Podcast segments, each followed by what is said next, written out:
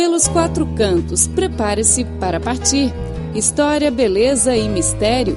Vamos compartilhar as aventuras de viagem. Olá, ouvinte, seja muito bem-vindo ao programa Pelos Quatro Cantos. Eu sou Clara Lee. Quem conhece a história chinesa deve saber sobre a antiga Roda da Seda, um caminho que ligava o Oriente ao Ocidente.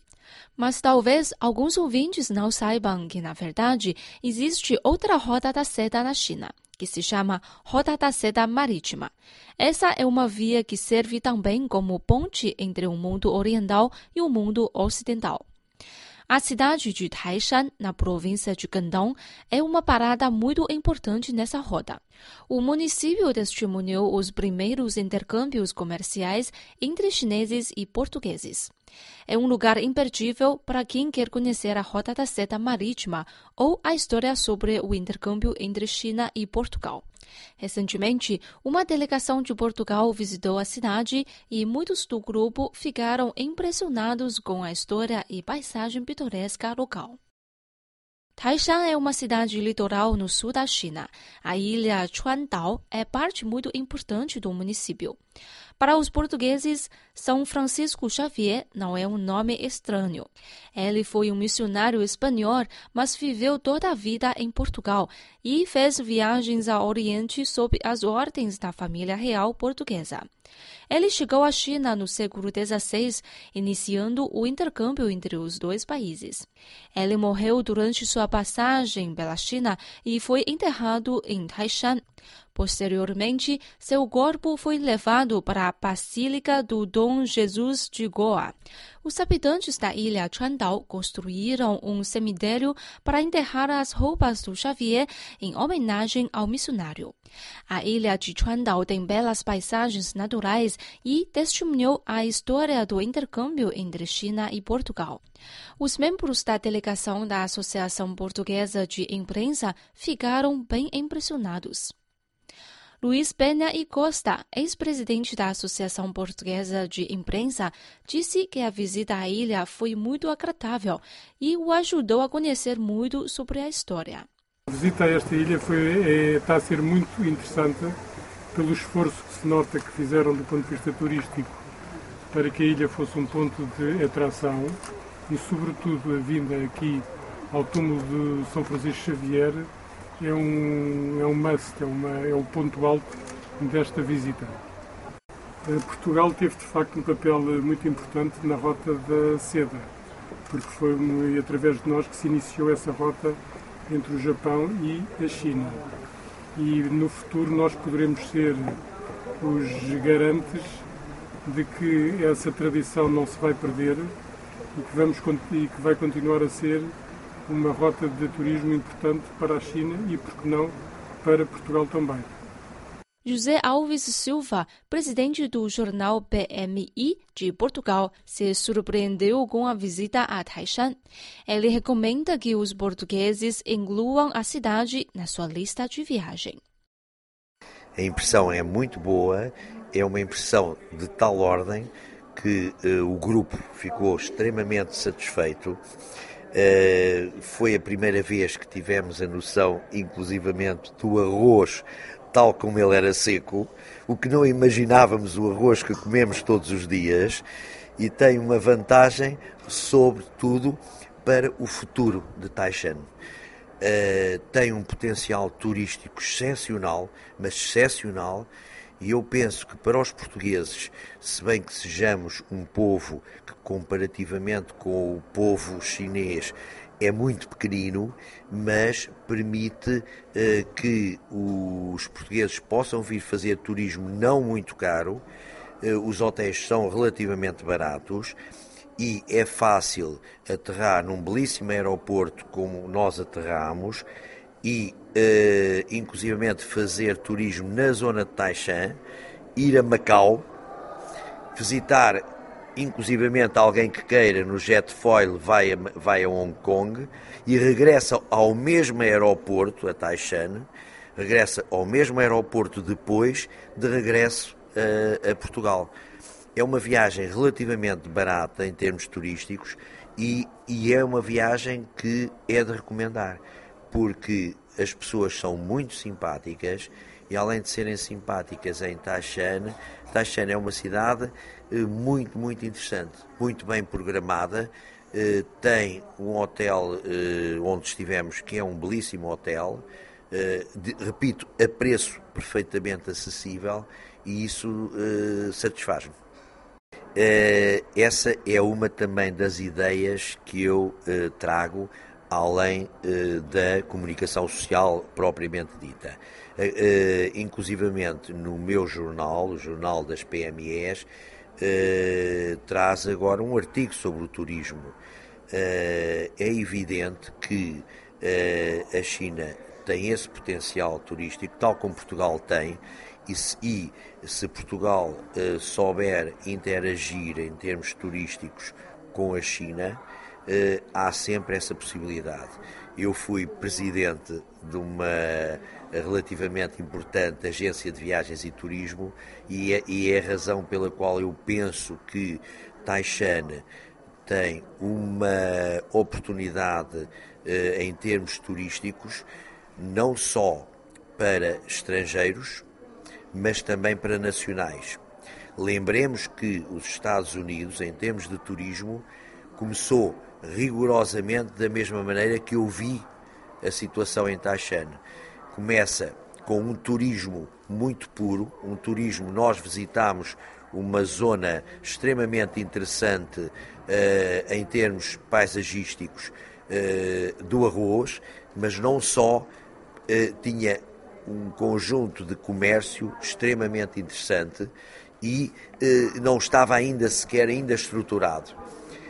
O que se passa é que, se olharmos para os Estados Unidos, que conseguiu que os americanos fizessem turismo dentro da, dos próprios Estados Unidos, eu penso que Taishan tem todas as possibilidades de que o turismo chinês seja todo feito dentro da China, o que realmente, em termos de economia, é efetivamente ótimo.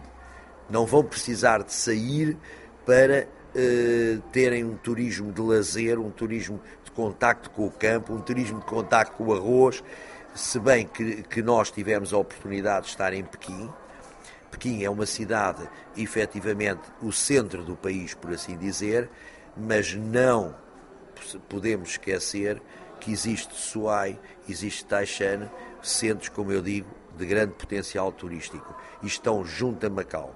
É importante. A, a quarta vez que eu venho Para a Macau, Macau. a minha impressão é a mesma de sempre. Eu estive uh, uh, num congresso da Associação Portuguesa de Imprensa, eh, como dirigente, obviamente, e fomos muito bem recebidos em Macau.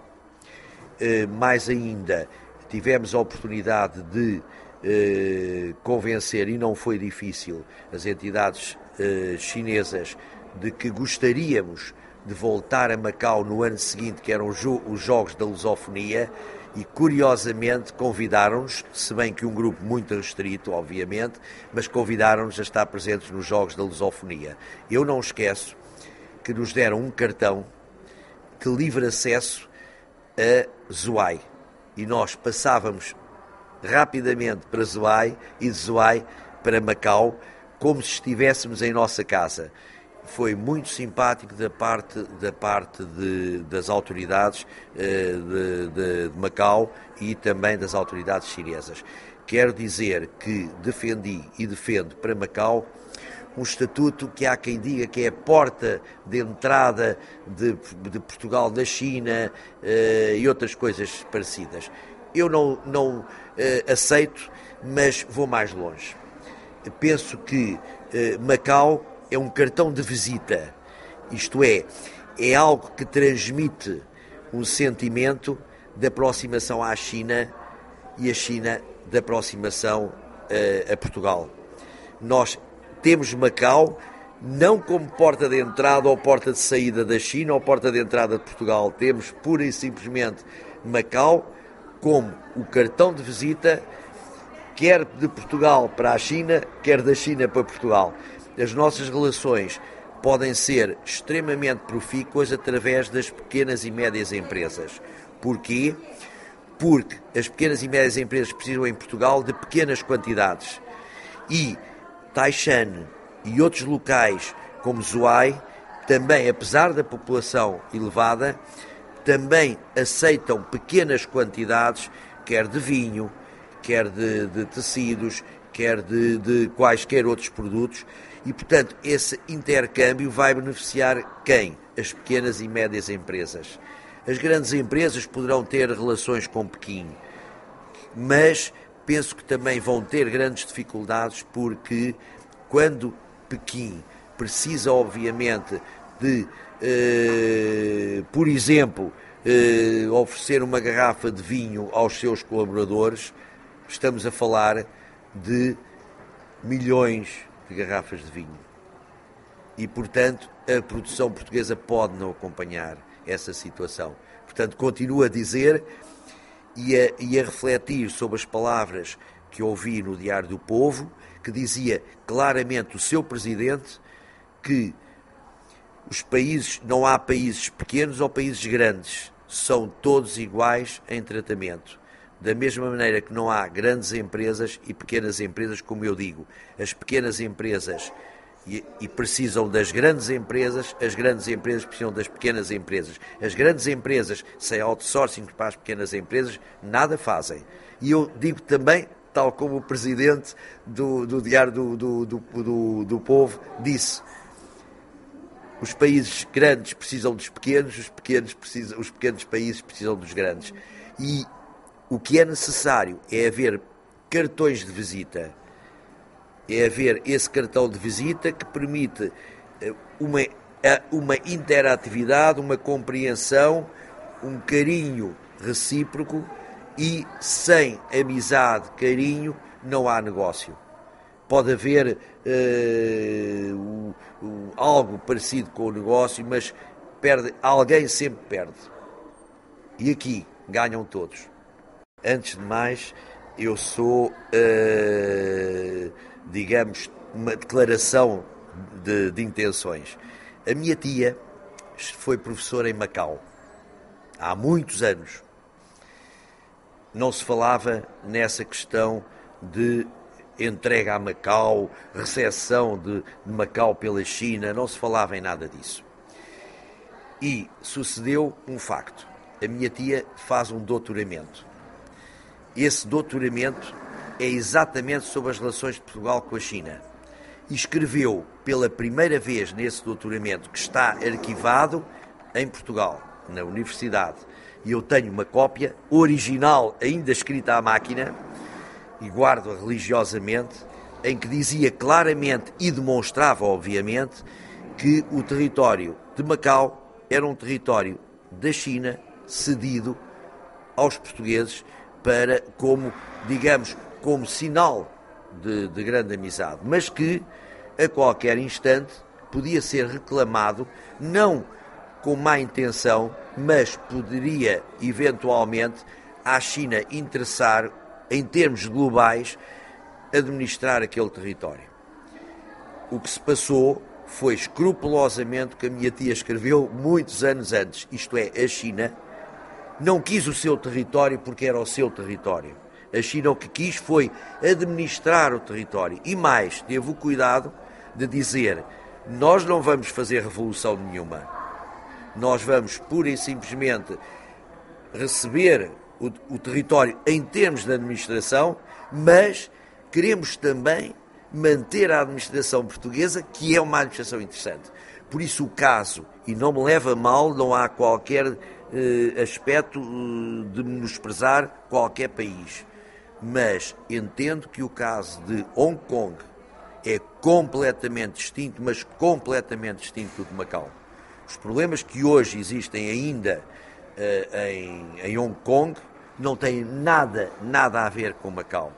E por isso é que eu acredito vivamente que esse espírito de Macau, como espírito português e espírito chinês, que se reúnem num só, num só tipo de administração, é um êxito. Agora, poder-se-á dizer assim, mas só dá para Macau?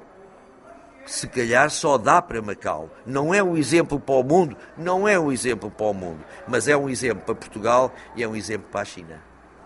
Bom, caro ouvinte, o programa de hoje fica por aqui. Na próxima semana, vamos continuar a ouvir a delegação portuguesa sobre a viagem a Taishan. Fique ligado. Até a próxima.